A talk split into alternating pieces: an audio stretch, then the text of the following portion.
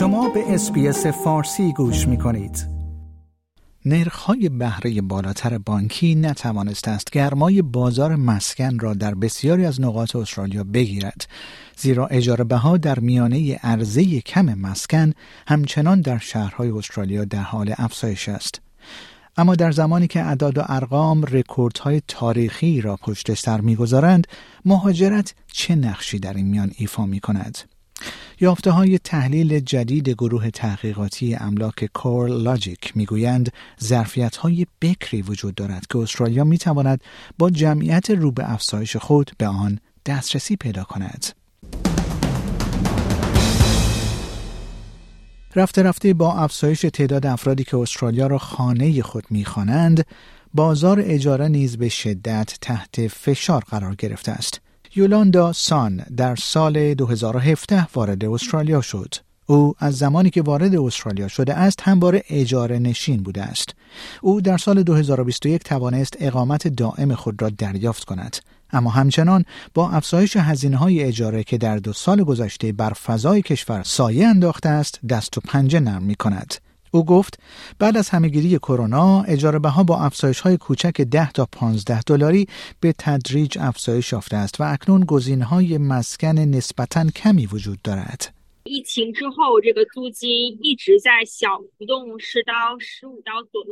After the pandemic, rent has been gradually increasing with small increments of $10 to $15. There are relatively few available housing options. بر اساس آمار موجود مهاجرت خالص سالانه استرالیا به سطوح بی سابقه افزایش یافته است تا جایی که در دوازده ماه گذشته به بیش از 454 هزار نفر رسیده است. اما این افزایش مهاجرت پس از افت شدیدی به وجود می آید چرا که محدودیت های مرزی ناشی از همهگیری کووید 19 مانع از سفر بسیاری به استرالیا شد. روندهای متوسط نشان می دهد که افزایش فعلی روند مهاجرت تا حدی به دلیل افزایش تقاضاست. این روند در حالی رخ می دهد که استرالیا همچنین کاهش 22 درصدی خروج از کشور را نیز تجربه می کند.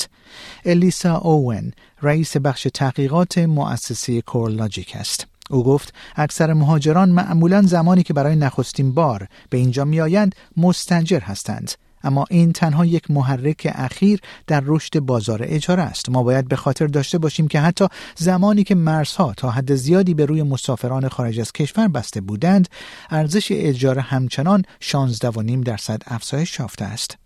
Most migrants are typically renters when they first get here, but that's only a very recent driver of growth in the rental market. We have to remember that even when borders were largely closed to overseas arrivals, rent values still increased about 16.5%. و با پایین آمدن میزان تعداد مسکن اجاره‌ای یافتن مکانی مقروم به صرفه برای زندگی دشوارتر از هر زمان دیگر می شود. بر اساس آمار موجود حدود 61 درصد از مهاجران جدیدی که بین سالهای 2016 تا 2021 وارد استرالیا شده اند اجاره نشین بودند. این شامل یولاندا نیز می شود. او گفت در حال حاضر املاک زیادی در بازار موجود نیست و از نظر آمادگی مالی نیز با مشکلاتی مواجه هستم.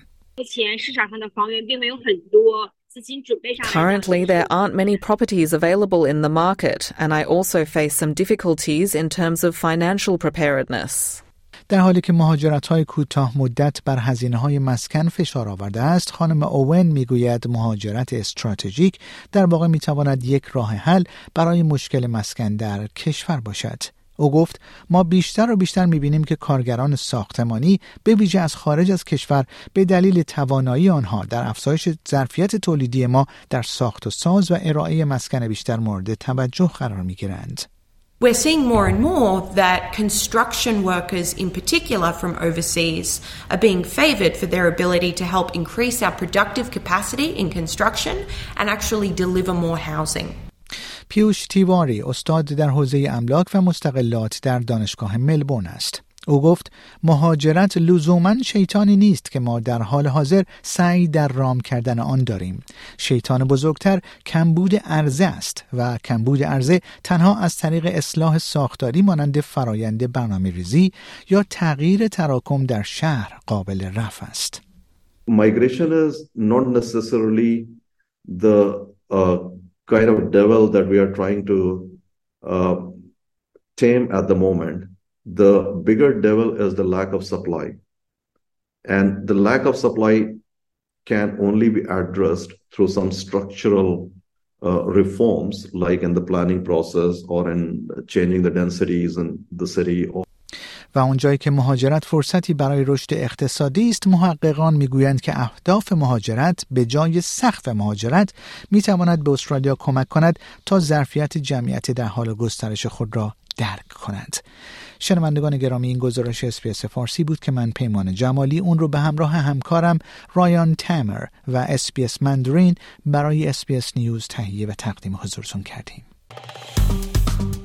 like، share، comment SBS فارسی را در فیسبوک دنبال کنید.